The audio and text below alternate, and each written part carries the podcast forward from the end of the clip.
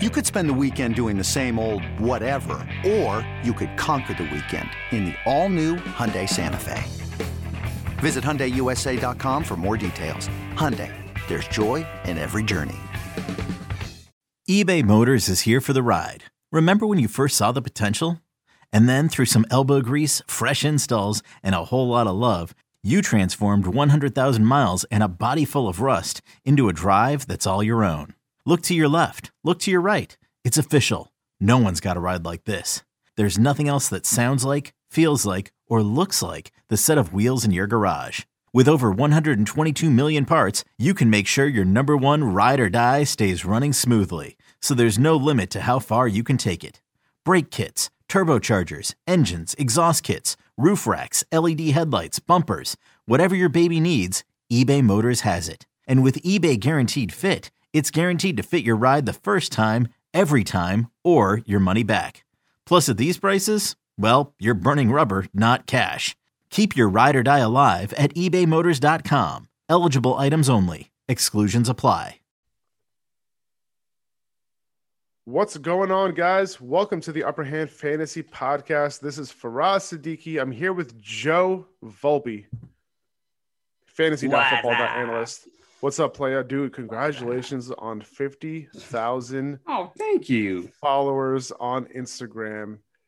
Dude, I see how hard you work on on the account and and all of that and I'm just I'm glad that you were able to surpass this very I, I you know, it's it's a huge threshold, man, because there's not that many accounts that, you know, have reached that threshold and you're in one of those phases of, of it where like you're still growing. Like it's not like you know you're you're stagnant like you're still growing and Yeah, like i feel like you're gonna probably hit 60 soon and you're gonna keep going but like a lot of people like mess with your content man so so congratulations i just want to clap Oh, you, sweet. Oh, sweet. Thank you. Thank you.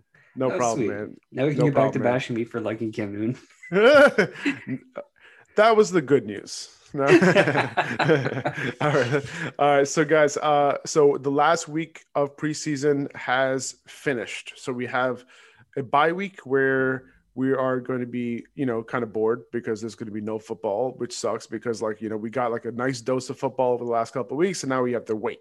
We have to wait about eight days now seven, nine days now. Today's we're recording this on tuesday. The podcast is going to come out on wednesday but you know we got to wait you know by the time the podcast comes about uh, out about a week so you know whatever it's fine but it sucks because we, we have to go a whole weekend without without football. So uh, that being said not a ton of teams played their starters this week. There were a handful of teams that like played their starters way too much, uh, you know, for, for the last week of preseason, and we've seen like obviously a bunch of guys, you know, get hurt, and a couple of guys unfortunately getting, you know, season-end injuries. Um, and we're gonna hit that right now. We're gonna get into the news, uh, a couple pieces of news first before we get uh, into some, you know, news and notes from the preseason games uh, to kind of wrap up preseason and to get our like final ideas on on how these you know players might be valued you know from a fantasy football perspective going into the season. Um, the first thing you know from today, Cam Newton was released by the Patriots. Um, you know he obviously had a little bit of an issue with the COVID protocols. Um, it does not seem like he was vaccinated, if I'm not mistaken.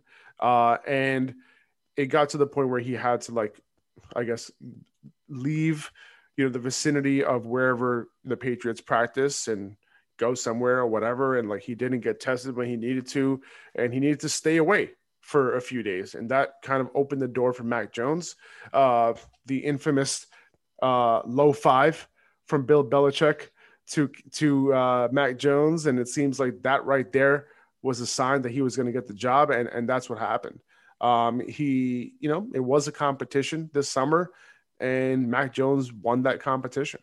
And now Cam Newton is likely, go, you know, he's a free agent now. He's gonna uh, probably land on another team, uh, but at the same time, uh, I would assume that he might have to get vaccinated first because I'm not sure.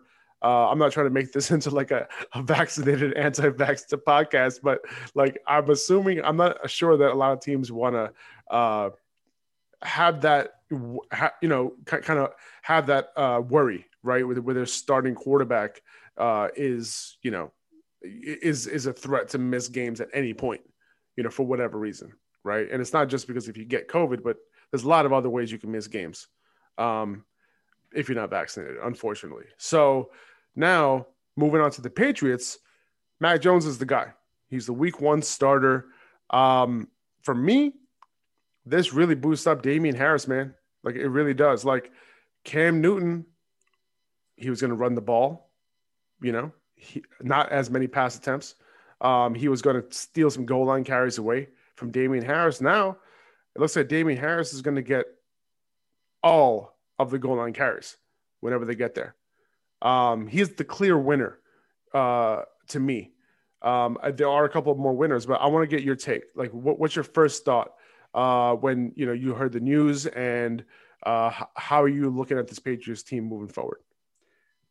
Yeah. So first of all, as someone who was, uh, how do I say, a fan of uh, Cam Newton this year, and I, I made a couple videos, and we've talked a lot here about the strategy of taking a guy like Cam Newton and topping him off with a guy like uh, Justin Fields or Trey Lance or something like that.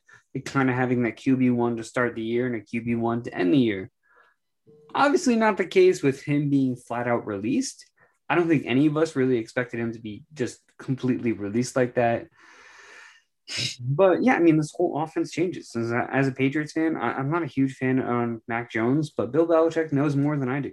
So I'm, I'm going to take his word for this. Uh, running back wise, James White, huge value, huge value if you were able, able to get him anywhere in drafts. I mean, it was just two years ago where James White was like a top 20 running back. Last year with Cam Newton, he kind of fell off because guess what? They didn't really pass the ball at all. But Mac Jones is not running for first downs. Uh, he he has that in common with Brady. I'll say that. But um, yeah. So running back wise, James White looking a lot better in PPR. Damien Harris, he's the guy there. I mean, he might be worth a, a fringe fifth, sixth round pick at this point. Um, he's going to get a ton of goal line work. He's going to get a ton of early down work. I really don't see Rhamondre Stevenson as a threat, which we can talk later on if we want, but uh, not a huge fan of Rhamondre. Jakobi Meyers, his stock has been skyrocketing ever since Faraz discovered that I discovered him. He's been skyrocketing, and this really, really does help his value. So uh, Jakobi Meyers is also looking great right now, and uh, yeah, man. I, I mean, the, the tight ends, Hunter Henry, Jonnu Smith. I'm not interested in Nelson Agholor, but all these pass catchers get a boost. Essentially, basically everybody gets a boost. Is that a good thing? When everybody yeah, gets a boost, when everyone gets a boost. You get a boost. You get a boost. Everyone gets a boost. Yeah. But I, I agree, man. Like you know, listen, uh, I love Cam too, but he wasn't the most accurate quarterback in the league, right? And, and I think Mac Jones, Mac Jones was one of the most accurate quarterbacks uh, in college football. So that if he can bring any of that to the NFL, it seems like guys like Jakobi Meyers who could separate pretty well, like this, he's gonna he's gonna be targeted more because there's to be less rush attempts by the quarterback. And number two, those targets might be more accurate, right? That's kind of what you're looking for. Now, I, I, I am not, you know, interested in Nelson Agholor from a fantasy perspective as of right now. I'm not drafting him, but we've seen instances in the past where, like, you know, a guy like Curtis Samuel would be running deep, and Cam Newton can't hit him, right? And he, but he's open, right?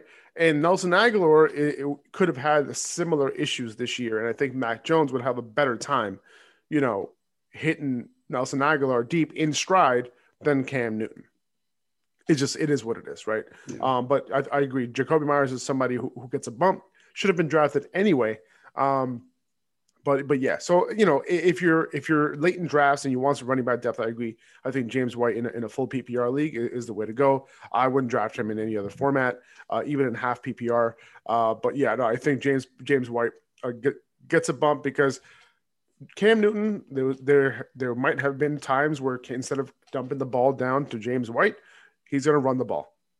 Number one. Number two, like you said, uh, there were more. There, there was going to be more rushing attempts overall with Cam Newton there. There was Patriots were one of the most run heavy teams.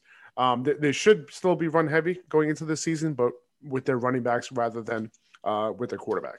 So um, very interesting moving forward. We'll see how Mac Jones progresses. Uh, but you know, if you're if you're a Patriots fan, you know, like I would be excited just to kind of see what you got, you know, in in the rookie. And the fact that Bill Belichick is starting a rookie uh, is is is super interesting to me as well.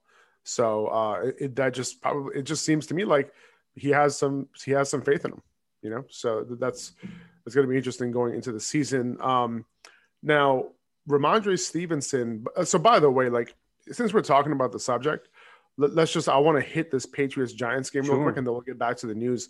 Um, and it's related to Damien Harris. Uh, Damien Harris. Uh, I, I talked about a third back potentially, you know, working their way into the rotation.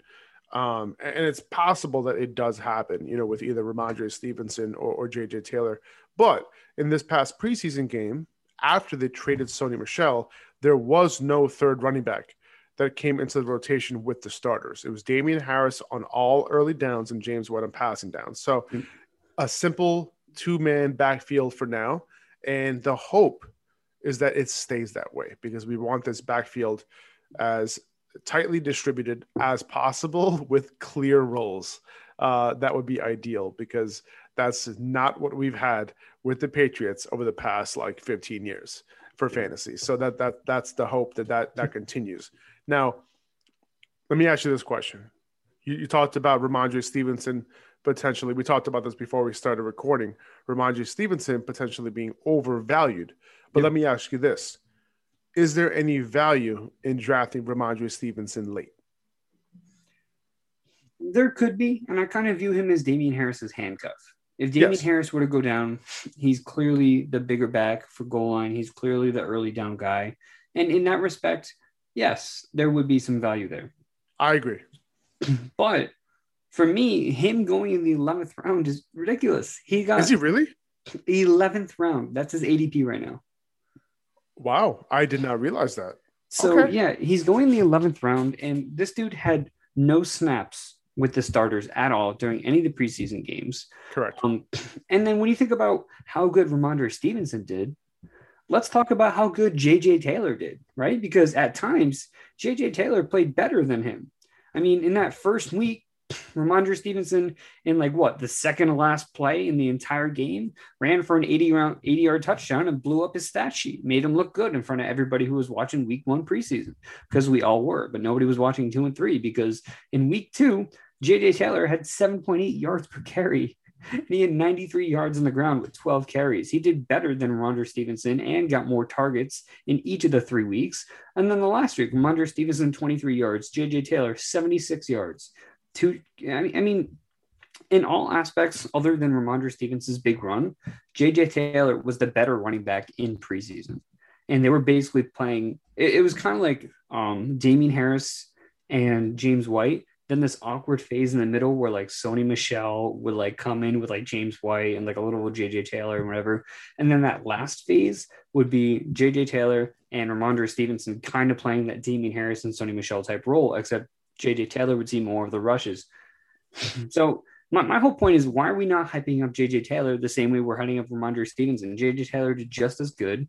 And it's that's what confuses me about the situation. I don't view Rhamondre Stevenson as a threat to Damien Harris. I view him as a handcuff. If you're going to take Harris with the sixth pick or seventh, fifth pick, whatever, and he gets hurt, Stevenson can come in and play that role. I look to the upside of Harris as like LeGarrette Blunt in 2016. LeGarrette Blunt was the running back nine that year. He had 18 rushing touchdowns, which is a little absurd, but it just kind of goes to show the amount of work that they were willing to give their guy when they had him. And I believe Damien Harris is that guy. I mean, he had over five yards per carry last year, and he saw some of the most stacked boxes in the entire league.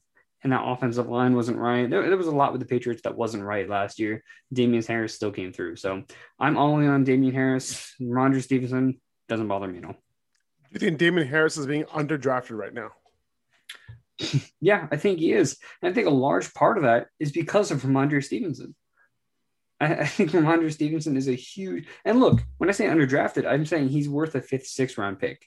He's going end of the sixth, beginning of the seventh. It's a one round difference. But in that one round, he kind of joins the conversation of Chase Edmonds, Javonte Williams, um, you know, guys like that. I think he belongs in that conversation, not in the okay, we'll leave him for the scraps with Zach Moss. Like I, I believe he's and Zach Moss and Michael Carter. I believe he's kind of earned the right to be in that tier.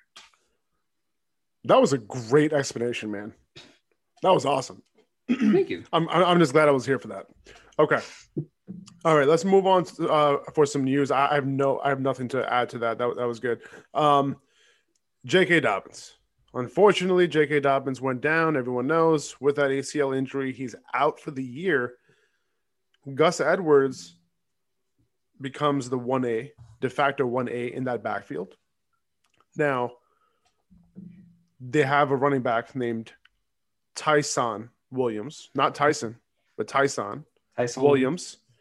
Um, he is the other big back in that backfield. He had a you know pretty good preseason. He had some plays that will make you think that wow that that that was a good preseason play right there. Um, and then they have what's uh, what's their other running back's name? The satellite back that they have. Justice Hill. Justice Hill. Boom. Justice Hill is going to be their passing down back most likely. Um, now, here's a situation where you know you want to you know upgrade Gus Edwards. Obviously, um, you know in the beginning when I was looking at this this news, you know I figured that okay, like you know this is going to be a committee in a big way, no matter what, right? Like this touches are going to be close to 50 50, right? And we that was definitely I think that was going to be the case between J.K. Dobbins and Gus Edwards, like maybe not 50 50, but more like 60 40 right, in terms of touches between J.K. and Yeah. and Gus Edwards, something like that, right? Yeah. Uh, 57 43. I don't know. A little bit closer. Now, Gus Edwards had a case to, you know, be on the field, right? Because he was efficient last year. Um, he was productive and he was he's a hard nosed runner and he fits the offense and he he did well. I think over the past few seasons, like it wasn't just last year where he he contributed and he was really good. So I can understand why they, they, they had they had a they had a back on that team to say, okay, we can keep JK fresh, right? Like we can keep him fresh for the postseason, and we can have a nice one-two running back duo and just run it down everyone's throats every single week. Now, does J.K. Dobbins have that type of backup to kind of make coaches say, like, okay, we're gonna have this You mean Gus similar type of. Oh, what did I say, J.K.? Yeah. Yeah, it's, does does Gus Edwards have that type of back behind him, um, where coaches are going to say like, okay, well, let's take Gus off the field and let this guy get forty percent of the touches and Gus Edwards sixty. I, I don't know that's the case, right? I don't know that the coaches view Ty'Son Williams as someone like that, and I don't know if the Ravens are necessarily going to sign somebody who will fit that mold and, and be that guy, right? Um, so for now, I think that Gus Edwards is in a better situation than J.K. Dobbins is. J.K. Dobbins was going into this season. Now, obviously, J.K. Dobbins was a superior talent, like the way superior talent. And if you give J.K. Dobbins like 20 touches a game, this guy's going to destroy the league. But, but you know, it, it, Gus Edwards, I think, has a firmer lock on you know the majority of touches, and it, I think the touch distribution is going to be uh, wider between him and the next back than it would have been between J.K. Dobbins and him. So I do view, you know, right now I view Gus Edwards as like a, you know, fringe RB two at this point. You know, like a, a solid flex play, touchdown dependent flex play. I can totally see him getting like 17 touches a game, 16 carries and like one catch a game, something like that. Um, and I think that will be enough you know, to get him volume. And he'll, the good thing with this situation is that he's going to get all the goal line touches when it comes to this backfield, at least. Lamar Jackson's going to get his, right? But before it was split between J.K. Dobbins and Gus Edwards, right? In those last like seven games, Dobbins had like, uh, I think it was like, uh, I think it was seven to four or eight to Hmm. four in terms of inside the five touches, uh, while both these guys were healthy. Um, so it's one of those things where like now, you know, it's either going to be Lamar or it's going to be Gus and, and not have that third back involved. So he's, he definitely gets a bump. Um, but just know that he's not involved in the pass game. He's going to be touchdown dependent. It's a good offense, no doubt. Um, and it's an efficient offense, no doubt. Um, but just keep in mind that, you know, the Ravens might ha- add somebody to this backfield and, you know, Ty'Son Williams, you know, might be, uh, pretty involved And, you know, I just wouldn't expect Gus Edwards to get like, you know, 22, 23 carries a game. Like, don't expect that.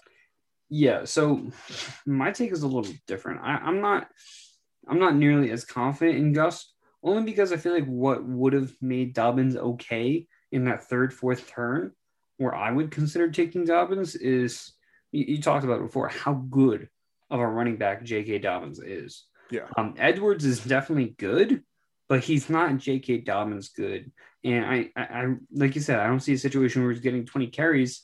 And with 15 carries, if, if he's not making those breakaway runs, that's a dud game. Right. And, and I feel like another thing too is, yeah, there might be a larger touch distribution between him and another guy. But I think what happens in this situation is all these other guys start to pick up more slack. So we see Lamar taking more goal line carries, Lamar taking more early carries than he would have if it was Dobbins and Edwards. Um, we see Ty'Son Williams. He's going to come in, take some early down work. He could take some goal line work. You know, he'll filter in here and there. And I think rather than a guy like Dobbins, who on third downs, they were talking about using him as a pass catcher, rather than keeping Edwards on the field or keeping a guy like Dobbins, who they would have on the field, I think that's when Justice Hill is going to come in. He's going to come in passing down situations. He's going to come in on third down situations. Last year, when J.K. Dobbins missed a game, Edwards had like 51% of the snaps and Justice Hill had like 49% of the snaps. So this was a near even split in the very, very small sample size that we had. So for me, and in that game, Gus Edwards did crap on the ground, by the way. He was just not a good uh, on the ground, so that could have played a part. But for, for me, I don't want to trust Edwards as my running back two or running back three, only because they could still add a free agent as well. Like door is not closed. They're not pursuing Todd Gurley at this time, but we just had every single team in the NFL cut down to 53 players. And there's some running backs that have become available that might make sense for a team like Baltimore. I mean, imagine Jordan Howard and him kind of going one and two. Not that Jordan Howard is still at the epitome of his career, but I'm just saying, like, these are guys who were not previously available who have now made themselves available. The veterans, they could come in a week before the season starts and they could play more of a role or take down, touchdown, whatever. So for me, if I'm drafting this weekend and the Ravens still haven't picked anyone up, I'm being extra careful with Edwards because I'll feel comfortable knowing who they picked up and what kind of role Edwards is going to have. Yeah, no, I, I, I, I think I, I totally agree with you. I mean, that possibility is very likely, um, and I think that you know you have to be very careful drafting. I, I play in PPR leagues, man. Like, and yeah. it's just not some. He's not someone I'm interested in. Now, do I think that he's going to end up as a low end RB two? Probably. You know, because of the fact that he's going to score touchdowns. Um, I can see him, you know, getting like, you know, will he is it possible for him to get like some 17 18 19 carry games? Yeah i think so. I think i think if they're if they're up i think that he does have that in him. Did he do it before with the ravens? Yeah he has. Um, but at the same time like i'm i'm somebody who is steering clear for the most part.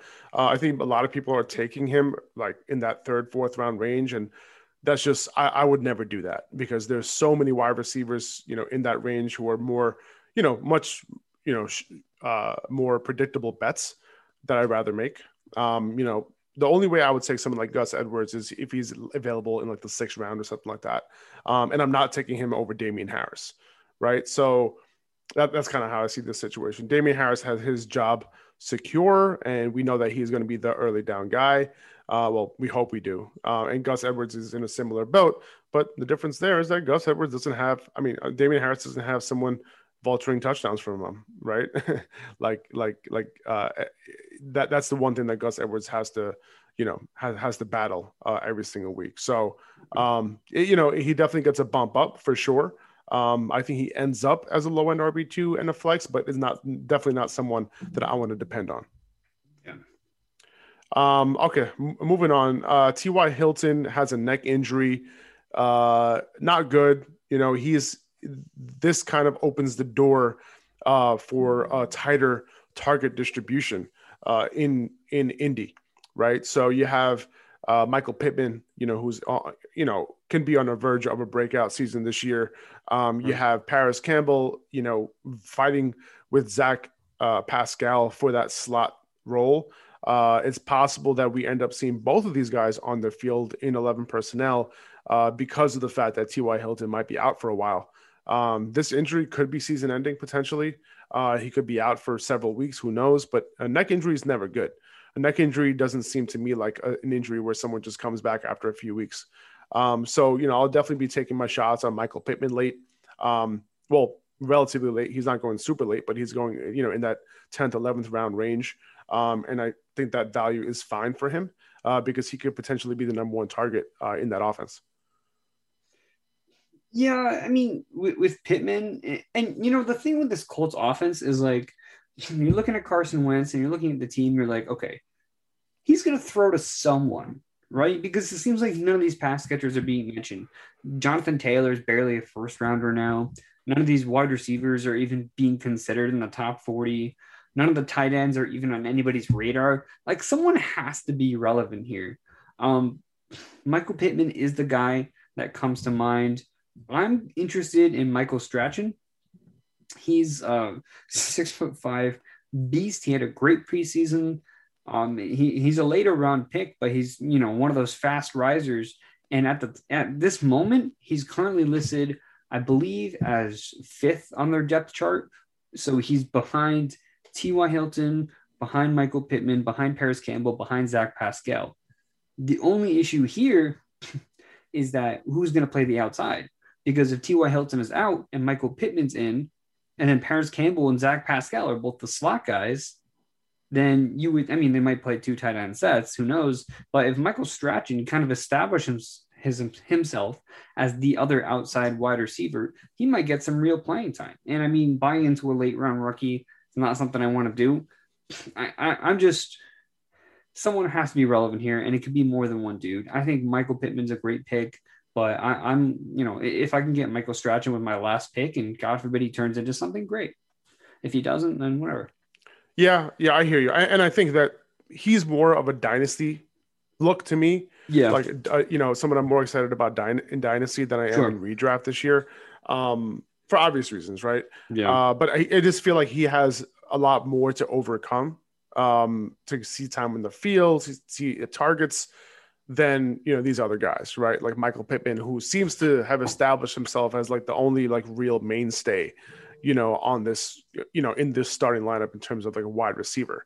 Um, you know, none of these tight ends uh, are going to be, you know, seem to be like you know huge magnets when it comes to the passing game, right? So like like you said, like it needs to go somewhere, right? It's I, I feel like it's going to go to this backfield, and it's and you know we know how bad Carson Wentz is tar- is at targeting running backs, uh, but I think Michael Pittman is, is, that guy, and we've seen Carson Wentz obviously target the slot. Parris Campbell, I think you know hopefully he can win that job out because you know how much of a fan I am of him, um, and he you can get him off of waivers, uh, you know after week one, right before week one, you know, but we'll see. Uh, during preseason, Zach Pascal was playing over him, which sucks. Parris Campbell was playing in the game after the starters came out of the game.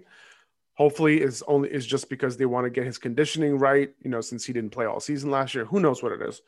Who knows? I'm just making excuses for Parris Campbell, but um, you know, I think both of these guys uh, need to be looked at, and especially with the injury to T.Y. Hilton, we have to start paying attention to these Colts wide receivers because the target distribution, you know, let, let's say T.Y. Hilton got at least 80 targets this year, right? It probably would have been more if he stayed healthy somehow. Um, that if that gets distributed in, in a tight manner to a couple, like one or two other wide receivers, mostly two wide receivers, like you're looking at, you know, some really fantasy relevant guys. So, you know, don't like – you know, just count out these these Colts wide receivers. They're in good. They're in a good system. Uh, and Carson Wentz, you know, is a capable quarterback. Uh, you know, in terms of like, you know, having fa- heavy fantasy relevant wide receivers. Remember, you know, he was he, he was you know doing just fine uh, on the Eagles at some point, and they had like no weapons. So I think mm-hmm. he'll do a little bit better in a better system and one that is quarterback friendly. All right. Uh, Irv Smith starting tight end for the Vikings has will miss some time. Um, I think it's an MCL injury, so he'll be out. Expected to probably miss the first four weeks of the season. Is, is, the last thing I saw. Yeah, so you know, in those first four weeks, yeah, I guess you know a little bit of a tighter distribution between Justin Jefferson and Adam Thielen. I don't really expect, uh, and Dalvin Cook. I don't really expect, um, you know, anybody to emerge. Chris Herndon uh, in this time, um, and and you broke it. Then they proceed to trade for Chris Herndon. Oh, Chris no. Herndon, everybody's fantasy sweetheart, uh, has has reemerged uh, from the ashes. The Jets left him for dead. Adam Gase killed him, Mhm. and Robert Saleh refused to Shipped revive off his body. shipped off his body uh, to the island of Minnesota.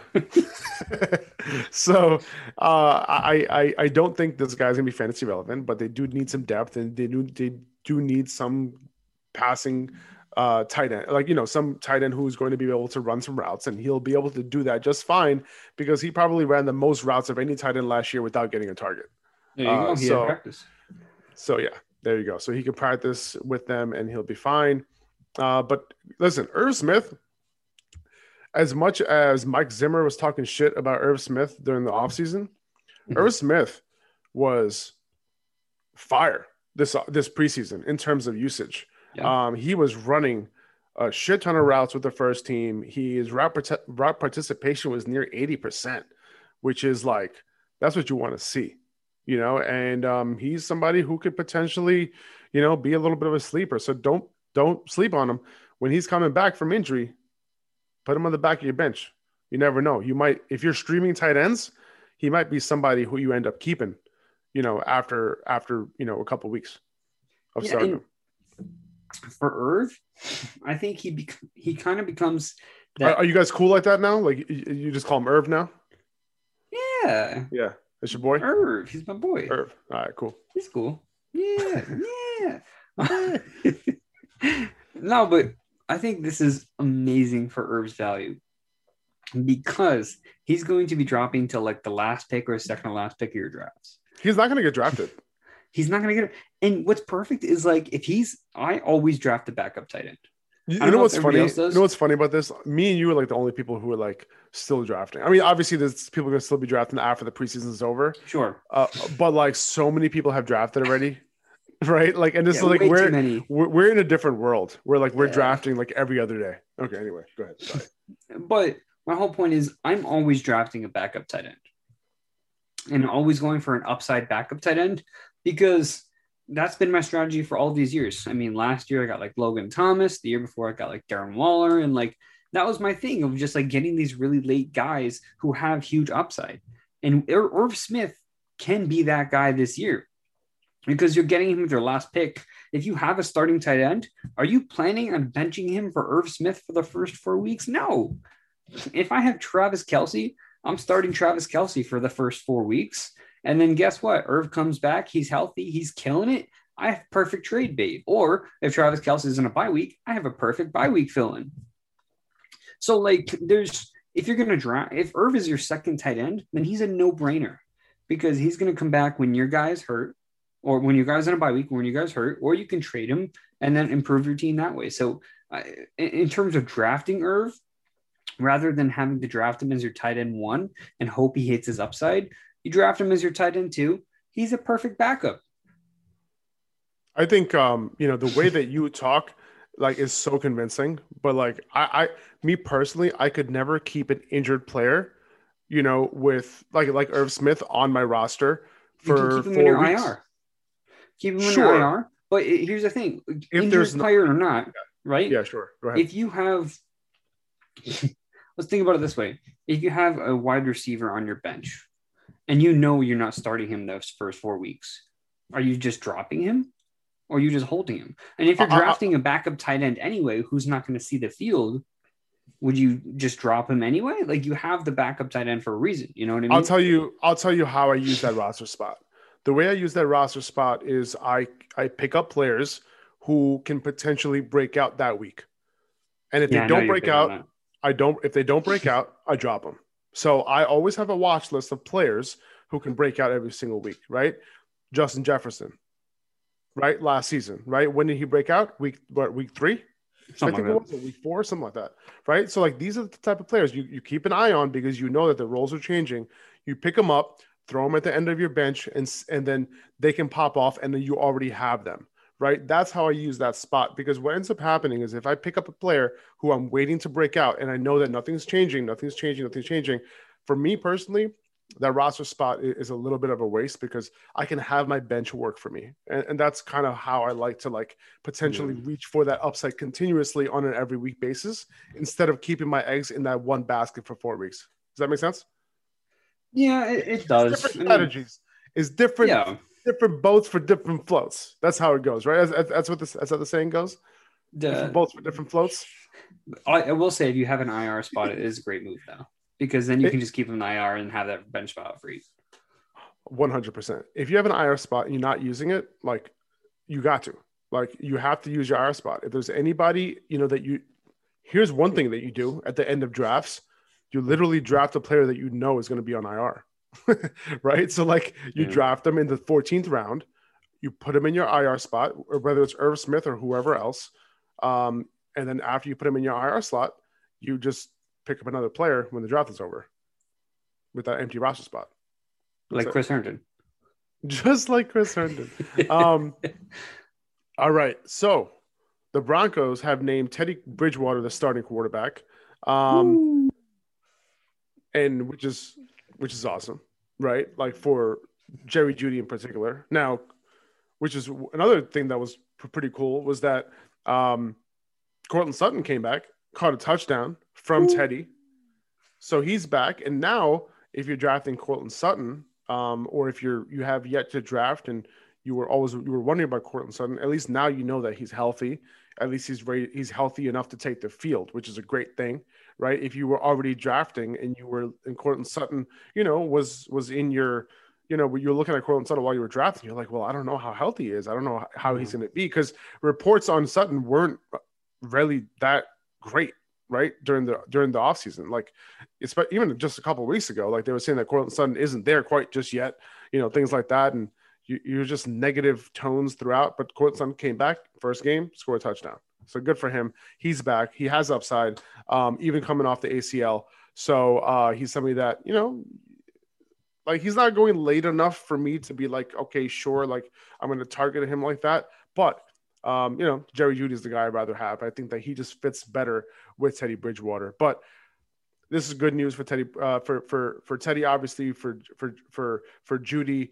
Uh, you know, KJ Hamler, depending on if he's only running deep routes or not, maybe not. He might be better with Drew Lock, but KJ Hamler's yeah. a good route runner as well, and he had amazing college production. So I would look out for him as well because remember, Teddy Bridgewater was able to to produce three top thirty wide receivers last year uh, in Carolina. So just keep an eye out. You know, don't don't ignore his other wide receivers outside of Jerry Jeudy and Courtland Sutton. Yeah, and I think what's amazing is Teddy was able to keep three top 30 wide receivers with throwing less than 20 touchdowns in the entire year. There were a total of 16 touchdowns, passing touchdowns to go around for the Carolina Panthers quarterbacks, and I think PJ Walker was responsible for like one or two of those. Right, so, and when you said less than twenty, I'm like twenty was a lot. Like twenty is not. It wasn't even close to twenty. you know what I mean? It was like closer to fifteen. So which is it's just hilarious. Um, Jameis Winston also named starting quarterback for the Saints. Um, that was an easy call, man. After that big yeah. game that he had a couple of weeks ago, throwing two touchdowns, only having one incompletion no interceptions, right? That was key. Um, so he won the competition. Listen, I think Taysom Hill's still going to be involved. Yeah. Uh, he's going to be in packages, especially in the red zone. So, you know, don't get your hopes up of him not seeing the field if you have Alvin Kamara. But I think this is a good thing for Marquez Callaway. Obviously, we saw the type of rapport that these two had uh, with each other. Taysom Hill had some rapport with him too, which to me just signals that he's a damn good wide receiver right? Um, so you know that's you know good for him. Marquez Callaway was his thing. I do want to mm-hmm. ask one question about Marquez Callaway in a second, but Alvin Kamara, I think he gets a boost. Maybe we're not used to Jameis Hill dumping the ball down to his running back. Jameis Hill. did I say Jameis Hill? You combined the two. you know why? Because you, you remember the the the ESPN personality Jemele Hill? No. No. She was on like some show. What? Never mind. I'm just I'm just making shit up and excuses for myself now. But Jameis Winston, um, you know, we're not used to him like you know throwing the ball down like to running backs and stuff. But this is the Saints offense. This is what they do. Right. So like this is it, Jameis Winston is just going to be uh, doing whatever Sean Payton asked him to do. And part of that is dumping the ball down to Alvin Kamara uh, whenever he can't get that read going. And Alvin Kamara is going to be the first read on a lot of plays because that's what they do. Now, um, moving forward, Taysom Hill, you know, what he would have done, like if he was the quarterback, is not dump the ball down as much. He would have tucked the ball and run it, right? Mm-hmm. He would have ran the ball 10 to 15 times a game, which is several um, checkdowns that Alvin Kamara would have got from a normal quarterback who doesn't run, like Jameis Winston. So this works out for Alvin Kamara. So he gets a boost for me with this news. I'm hoping that Jameis Winston can keep the job. That's my hope. I'm rooting for the guy because I do not want to stop seeing workout videos and I do not want to stop seeing him his pregame routine. I want I to see not, him eat a W. I want to. He got to eat W's all day long. So that's that's what I'm hoping for. Um, uh, any other boost, man? Like, do you see any other like uh, any other wins, or is Marquez Callaway and Alvin Kamara the only players that matter? Oh, by the way, I want to know what you think about Jameis too, as a fantasy yeah. option. So I do like Jameis. He's in my top 20. He's fringe top 15 for me. Um, look, I, I think with how much money they're paying Taysom Hill, I would be extremely, extremely, extremely surprised if if they don't use him more. And what I mean by that is not just playing quarterback, but they're going to use him out wide, especially with Michael Thomas gone. Taysom Hill is going to be all over the place. I, feel like part of Taysom Hill's thing is that he was like guaranteed the starting job when Brees left. He was kind of like introduced to that role, hence why he started the last five games, even with Winston there.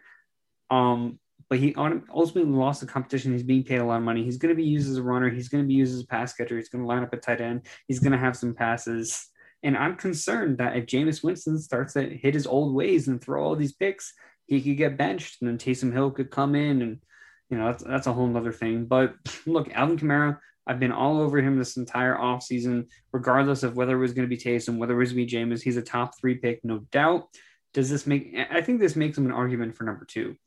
I mean, between him and Dalvin, I I think you really can make an argument for Alvin Kamara being that high with James Winston. Uh, Marquez Callaway, the clear winner. We're still very confused about this tight end group, and Adam Trautman getting hurt did not help that at all.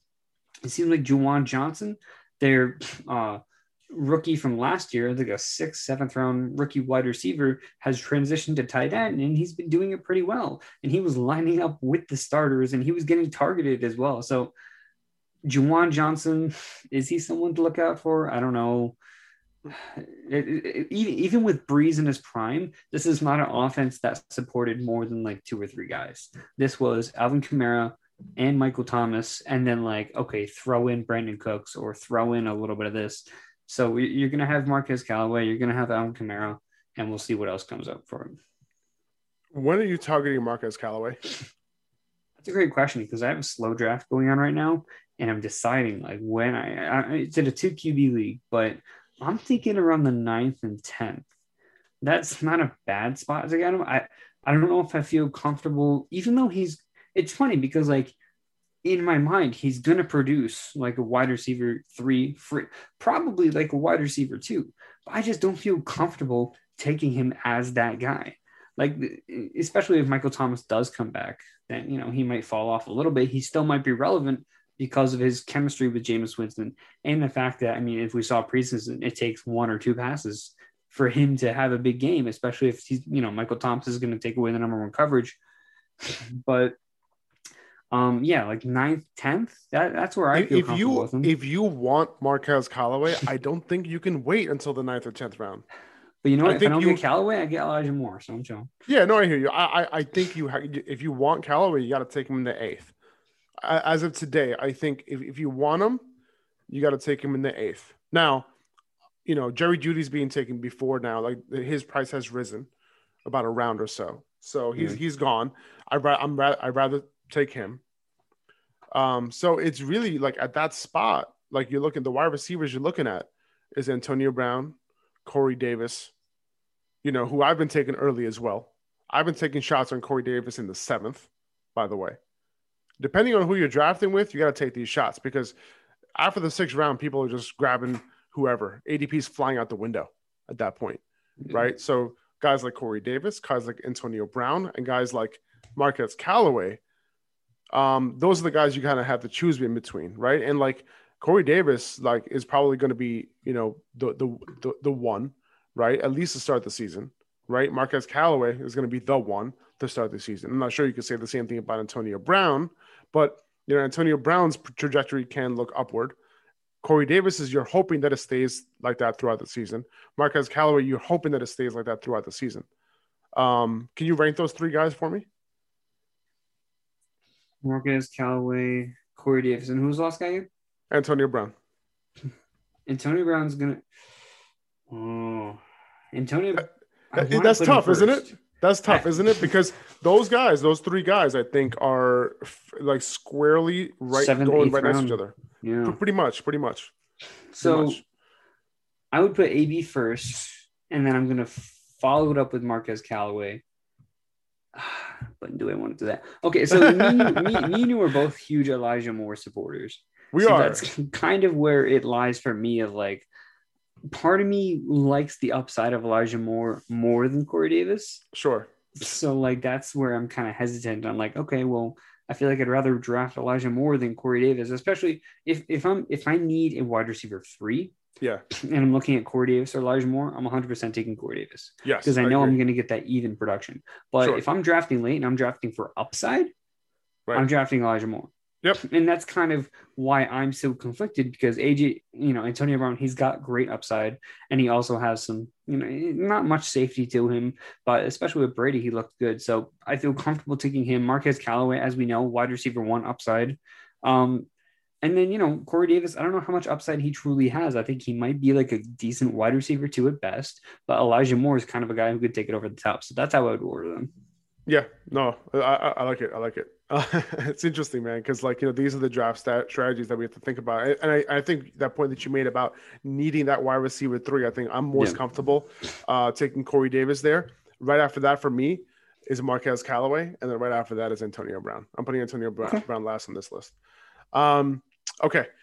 Jameis Winston uh, starting at quarterback. I already mentioned that. Okay, Stephon Gilmore is start, is going to start the season on the pup, uh, meaning he's going to miss the first six weeks of the season at the very least. So going down the list, week one, DeVante Parker and Jaylen Waddle, upgrade for them. Not that you're drafting DeVante Parker. Maybe you are. Don't. Parker Um, had some success on Gilmore, actually. Worth noting. Sure. Yeah. Okay. Corey Corey Davis and Elijah Moore in week two, upgrade for them. Marquez Callaway in week three, upgrade for him. Mike Evans and Antonio Brown, upgrade for week four. Why didn't I mention Chris Godwin? Because he plays in the slot. Brandin Cooks gets an upgrade in week five. And then in week six, Amari Cooper and CeeDee Lamb get an upgrade. Uh, and so does Michael Gallup because they're all going to be interchanging. So all those three guys get an upgrade in week six. So a bunch of fantasy relevant wide receivers Yeah. who you're you would have been a little bit, you know, worried about in terms of like going up against Stephon Gilmore. Now, I think they get an upgrade. Just watch because JC Jackson's not a scrub either. Sure, but is he Stephon Gilmore? Last year he was pretty playing pretty well. Yeah, sure, sure. It's. Stephon Gilmore at this point, he's been injured in and out. He hasn't last year Yeah. he didn't really play up to his full capabilities. You know, It's true, and, and and well, but he did pretty good though. no, he he did, he did- did great, but he wasn't like There's undoubtedly always- the quarterback one. You know what I There's mean? always that downfall, right? There's Yep. always that downfall, right? And the Patriots always do a good job playing on the outside. So Yep. you know, he's in I'm his gonna thirties be- now, so Yeah. I'm going to be way too overconfident with all these wide receivers over the first six weeks. Um, okay. You know what's funny? This is the preseason episode, and we didn't go over like any preseason yet. So yeah. let, let's let's let's jump through these pretty quickly. You know, nothing too too significant. But we talked about the Patriots and Giants. Um, let me ask you a question: With Kenny Golladay still hurt with a hamstring injury, are you considering Sterling Shepard at all?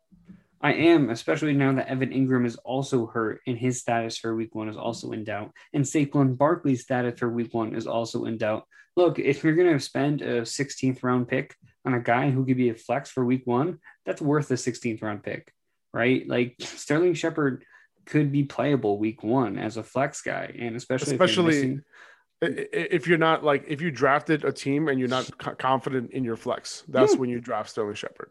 Sterling Shepard is looking like a great week one flex option. He's probably, you know, my first starts and sits, he's probably going to be a desperate start just because. Yeah.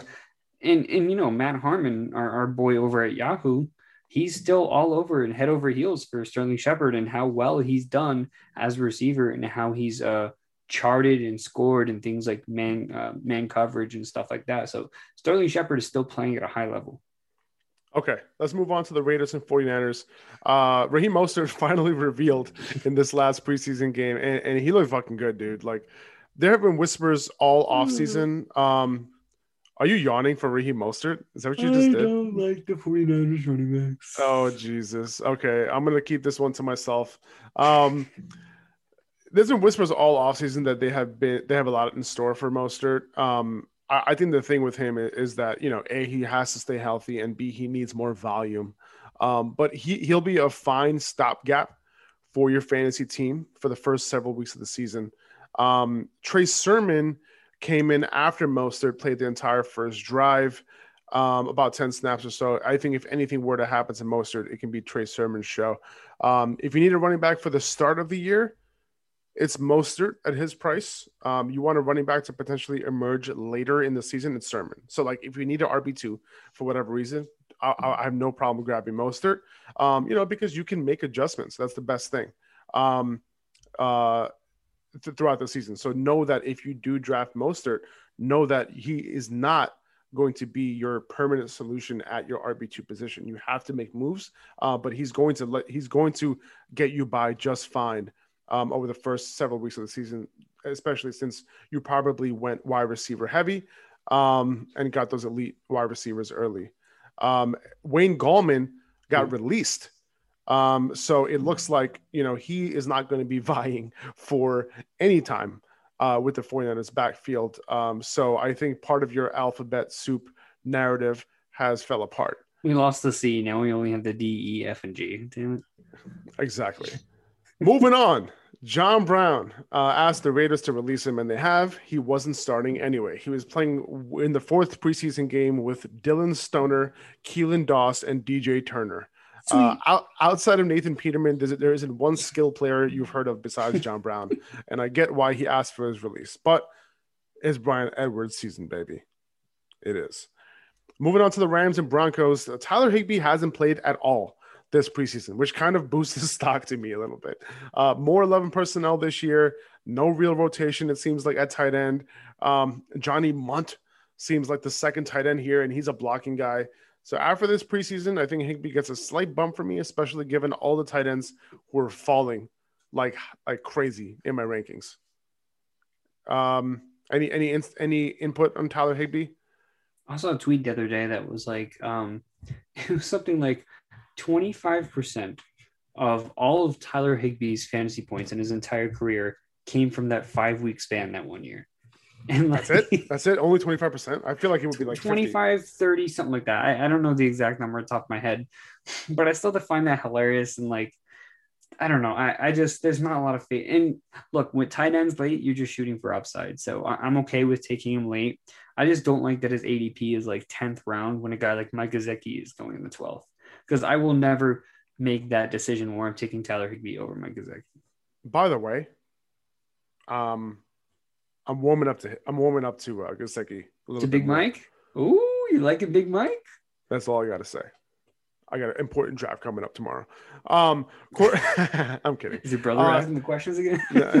or whoever. Um, all right. So uh, Melvin Gordon came back as well, uh, which is a good sign of his health. He's there were soft, soft tissue injury concerns with him uh, but proceed with him in a similar situation as like Raheem Mostert, for example, except with less, I would say, less week to week upside than Mostert. Um, I think Mostert can take it to the house on any given play. Gordon, not so much. So Gordon, you know, for the early season start, you can get him super late in drafts. Um, he'll p- probably play a three down role, not every down role, because Javonte Williams is going to be very involved. Um, but Gordon will likely be the passing down guy as well. So he gets a little bit of a boost there. Um, but like Javonte Williams is like the late season emergence guy, and Gordon is like the early season guy. That's how I kind of look at it. Um, Gordon is less risky at his price, and Javonte is more risky, but for a potential higher payoff later in the season. Um, Seahawks and Chargers. Uh, Gerald Everett split time with Will Dissly with the starters, and that kind of sucks for Everett, uh, who I was hoping would be like an every down tight end. Uh, Everett ran only two routes more than Dissly in this game. Not ideal for someone who I was pretty interested in extremely late at tight end. But, you know, there are reports that Russell Wilson is targeting Everett a ton during training camp, and they, they really have formed a, a nice rapport. So at his price, like there is no reason to like get off of Gerald Everett because he's like going undrafted. Um, and if you can grab him with like the, the, second to last pick or last pick of your draft, because you know he is, you know, he's not a well kept secret at this point. Um, yeah. but like you know, he's a fine late round grab for upside. Like like the, the strategy that you were talking about in terms of like grabbing that upside, you yep. know, tight end too. I think that fits this that mold perfectly. Yeah, and, and I think kind of just to go on that a little bit is like even if Gerald Everett is splitting time with a guy like Will Dissly, first of all, come on, it's Will Dissly at this point in his career. He's had all these injuries, whatever. Um, second of all, the familiarity with the offense with Shane Waldron and the fact that maybe they do, um, you know, maybe they do run some two tight end personnels or something like that, especially since they don't really have a third wide receiver who's all that worth being on the field in Seattle right now. Uh, D'Wayne Eskridge, I don't know how far away he is, but you know. Uh, but yeah, look, I mean, you're not drafting Gerald Everett as like, okay, he's going to be a top five consistent week to week tight end. You're drafting him as a, okay, he's going to have big games. Oh, you are? What? Huh? Hmm? Huh? I, I didn't say anything. no, I said I am. I'm drafting him to be my top five tight end. I've been doing it all off season, uh, just because like I want to just be right on this one because I've avoided taking tight ends. Um, and uh, you know, just because like I love all the depth at running back. I mean, you know, I try to get as much running back depth as possible, and then I mm-hmm. love so many wide receivers this year that are going late. Uh, just to kind of hit, I want to hit on at least one or two of those guys um, and then be able to hit on that late round tight end, and then I win every championship. Please, please, please go on. No, I was basically done. I mean, like, you, you, like you shouldn't be viewing this as a guy who's going to be a top five tight end. You just kind of view him as a week to week. Okay, he has that upside to be a top five tight end this week. It doesn't mean he's always going to hit it. So the fact that he's you know interchanging roles with Will Dissly and whatever doesn't really bother me because that's not really how I viewed him. Good. Good. more confident now.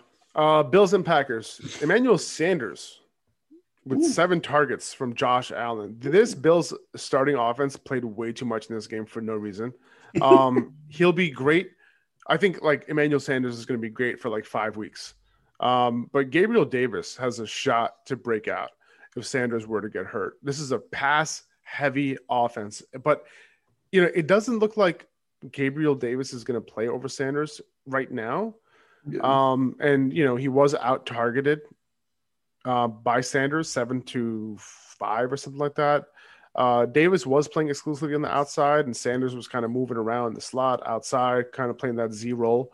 Um, now, if you're drafting Davis, it's it's to stash him, and I'm assuming that you'll likely be able to pick him up off of waivers in a couple weeks after the season starts. You know, assuming your league doesn't have like seven or eight bench spots, because there's not many leagues that I hate more than leagues that have like eight bench spots because what ends up happening mm-hmm. is that everyone's hoarding players, right? And like you don't have to make those tough decisions of who to drop, right? There's usually one obvious guy. I feel like the the the optimal number of bench spots is like six in a 12 team league or a 10 team league. What do you think? You think five or six, or do you think not more than that, right? Um, I like to, well, that's tough because I play in a lot of IDP leagues. So forget about kinda, IDP. Huh? Forget about IDP. Throw IDP out the window. Never. Right Come on, Jordan. Send it to Jordan. He's gonna be uh, so ashamed of you. our, our, friend Jordan, the Cardi B of IDP, is gonna be upset. self but, self self proclaimed. Self proclaimed. It's true. Um, look, like I'm seven bench spots. I think is the sweet spot. Ugh. Six. Six is doable because I usually like to have a backup tight end. I like to have running backs. Uh, I like yeah, a I'm deeper sure. bench, and I think you can kind of um, like if you have six in like an IR spot, that's fine. If you have seven in an IR spot, that's fine. If you have eight, you do not need an IR spot. So like that's just kind of how I view it as like I, I'd rather have a larger bench because I think it makes it more fun. Here's here's my ideal uh, starting lineup and bench. Okay, you ready? forget about IDP for a second. Um, and, and and Superflex, I love Superflex, but forget about Sure, that for a second. Sure, sure. Quarterback, one quarterback, two running backs, three wide receivers, two flex, and one defense. No tight end. And then, oh yeah, and tight end. I'm sorry, and one tight end, and six bench spots, and then two IRs. That's that's how I like to roll. I like That's the, I like the two IRs with that. yeah, I like the two IRs too. Okay. Anyway, that, that was a little bit of a tangent, but the point is that Emmanuel Sanders is going to be fantasy relevant while he's healthy, and Gabriel Davis can pop off like he did in this past game. By the way, he did a lot more with his five targets than Sanders did with his. I think Sanders like caught like five balls for like 20 yards, and and and Davis had like 80 yards on five targets and a touchdown. So, moving on, Jets and Eagles. Um, Jordan Howard and Kerryon Johnson were both released. So Miles Sanders is the guy on early downs, and he always was. Don't tell anyone. Don't let anyone tell you different. The only running back the Eagles are rolling with is Sanders, Boston Scott, and Kenny Gainwell. I feel like Sanders is extremely underrated going into the season. I, I don't. I, listen, I, and that goes with me saying this. I don't have Miles Sanders in any league so far, but at the same time, I'm under, I'm underestimating him. I think everybody is. Um, it's really about the wide receivers going around where he's going, and the fact that I don't think he's going to be like extremely involved in the passing game. That's why DeAndre Swift has always been the only running back that I'd like to take in that range. Mhm. Um, and if I'm not taking DeAndre Swift in that range, it's one of the one of the wide receivers. Or if you know if uh, Darren Waller falls, right? That's Right. kind of how I look at that situation, that that range. Um, but yeah, Miles Sanders is the dude. Um, who do you think is going to be more involved here? I mean, Boston Scott has been the RB two this preseason. Um, do you see him being more fantasy relevant, or do you think Kenny Gainwell can have some sort of role here? I think Kenny Gainwell is going to make a name for himself, and I think the quote that sticks out to me the most about this is Nick Sierra, Nick Sirianni relating Kenny Gainwell to Nyheim Hines. So, um, and I think him making that comparison to me kind of says like, okay, even if he's not ready for that kind of role right now, we want to get him ready and we want to put him in that role. So I think Kenny Gainwell's role is going to grow over the course of the season. Um, he's a Memphis guy. I mean, we've seen a lot of these Memphis guys, Tony Pollard, Antonio Gibson, Darrell Henderson. Uh, they, they've all, you know, held up their reputation and they all, it- it's funny because they, other than Antonio Gibson kind of being the outlier here, like Tony Pollard and Darrell Henderson are like perfect, like counterparts to their number ones. Especially Pollard, dude. Like, it- it's, Yeah. like for me this season, Pollard might be my number one handcuff.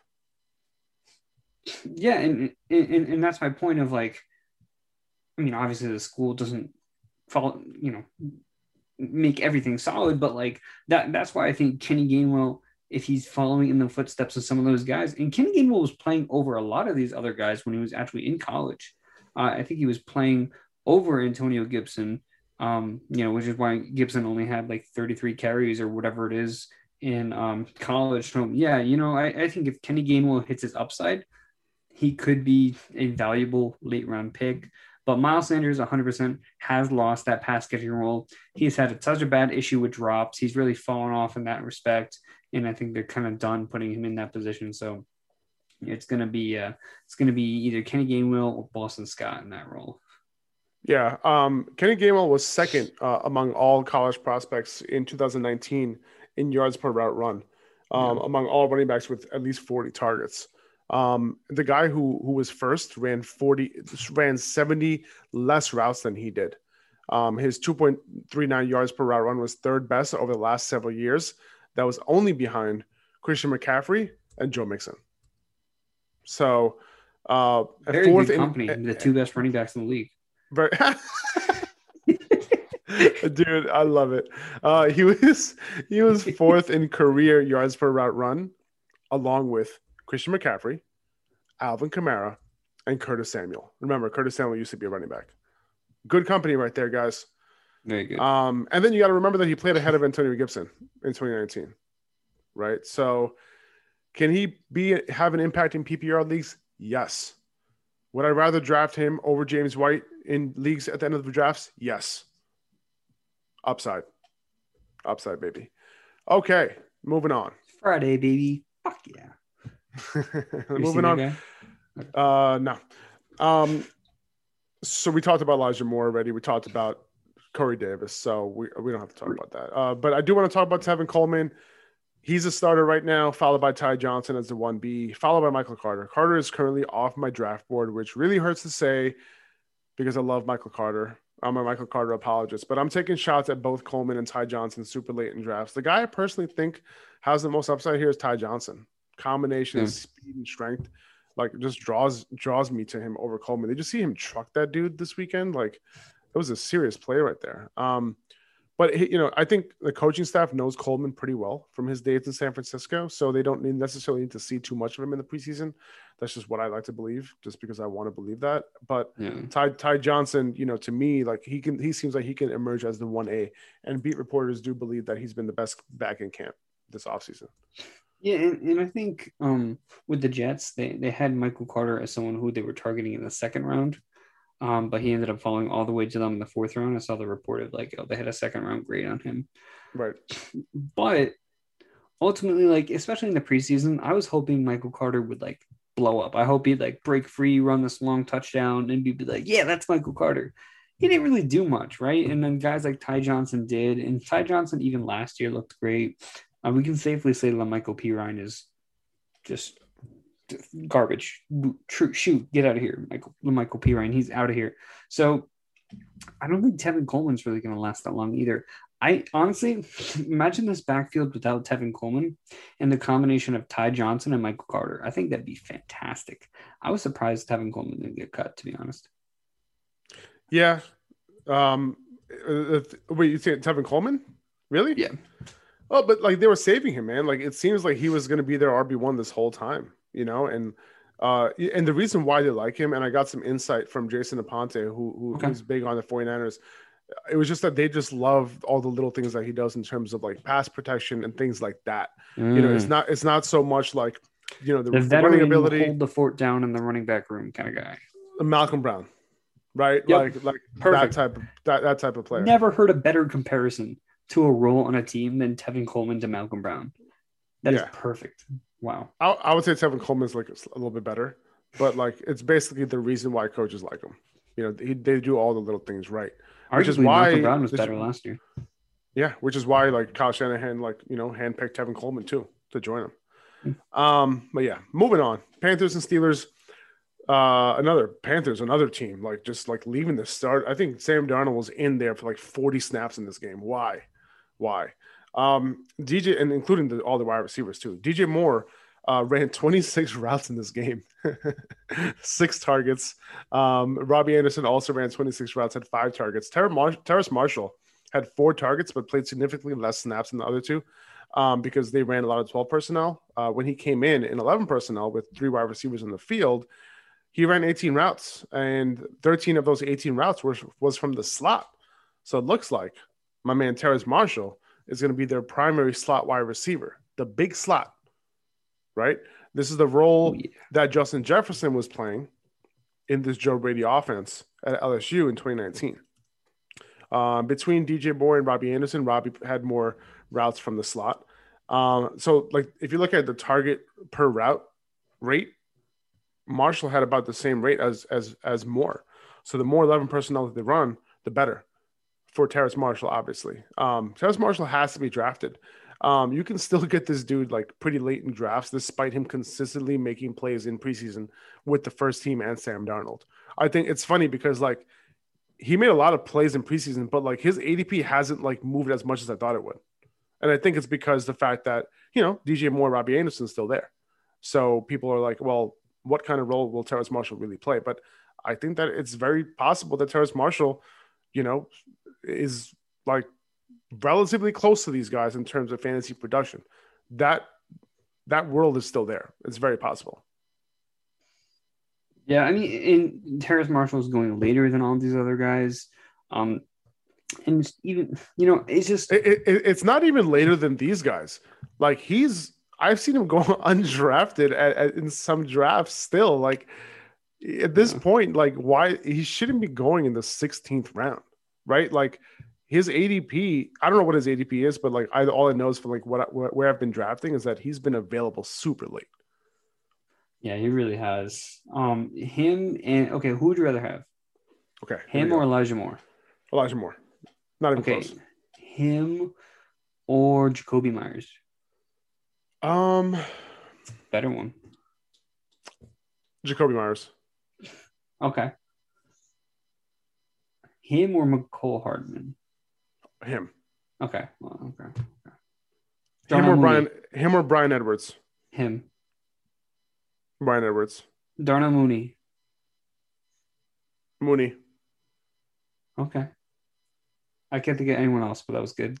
that was good. That was good. That was good. Um, all right, let's move on. That was great. Uh, all right, so the Jaguars. This is the last team I wanted to talk about. Um, two straight weeks of Laviska uh, being a favorite of Trevor Lawrence. Obviously, Marvin Jones didn't play in this game, uh, but with the Etienne injury, I can see Laviska, you know, get a bump in targets here for the season. I think he can be a relatively safe PPR play every single week, like a hmm. high floor type of player who we know can make plays after the catch too, right? Um, and I think I might be ranking him as like a high floor wide receiver three, which to me like seemed a little bit crazy like a couple months ago, but now I think that it's like easily in the plans uh, for for Laviska. Just seeing how they use them, seeing his rapport with with Lawrence. Um, obviously, DJ Chark, you know, he's going to throw a wrench into things, you know, when he's back. Um, but Chark, like I don't know, man, like he hasn't really got to create any chemistry with Trevor Lawrence. Maybe they did before he got hurt. I don't know, but it looked like Marvin Jones had great chemistry with Lawrence. It looked like Laviska had great chemistry with Lawrence. Like, does Chark also have great chemistry with Lawrence? So does that mean mean Trevor Lawrence is actually good? Like, d- despite of the despite the fact that like the Jaguars look like a hot mess, um, you know, Trevor Lawrence looks like somebody who might still be good, uh, despite you know uh, a hot mess around him. Um, now, between the two guys, like I, I think I like Marvin Jones more still because of the fact that like each of his targets are between Chark like, and Marvin Jones, or between Marvin Jones and Trevor Lawrence. Uh, uh Marvin Jones, Trevor Lawrence. Marvin Jones and and uh, Laviska. Um, just because like I think that each of Marvin Jones targets are just going to be more valuable. You know, the higher A dot, more down the field, more end zone targets. Um, you know, more. You know, he's just going to be playing on the outside. When you're playing on the outside, it's just more upside. Um, and if Marvin Jones actually does become the one A on this offense, you know, over Chark and over Laviska, I just think he has a lot of upside. Um, you know, on a per target basis. How are you viewing Laviska, man? Do you think that he he deserves to be uh you know ranked as a solid PPR wide receiver three? I think he does.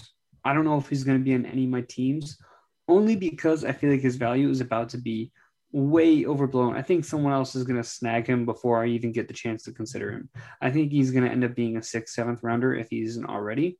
And I think the reason for that is people think he's going to assume Travis Etienne's entire role, which is getting no. out of the backfield, being that slash player. He's, you know, this guy, he's talented, but he doesn't have the speed, right? He doesn't have the speed to play that kind of role. That's just not the kind of guy he who that's just not the kind of guy he is. And if he was, guess what? Irv, uh, Irv Meyer, Jesus Christ, we're Urban. scrambled tonight.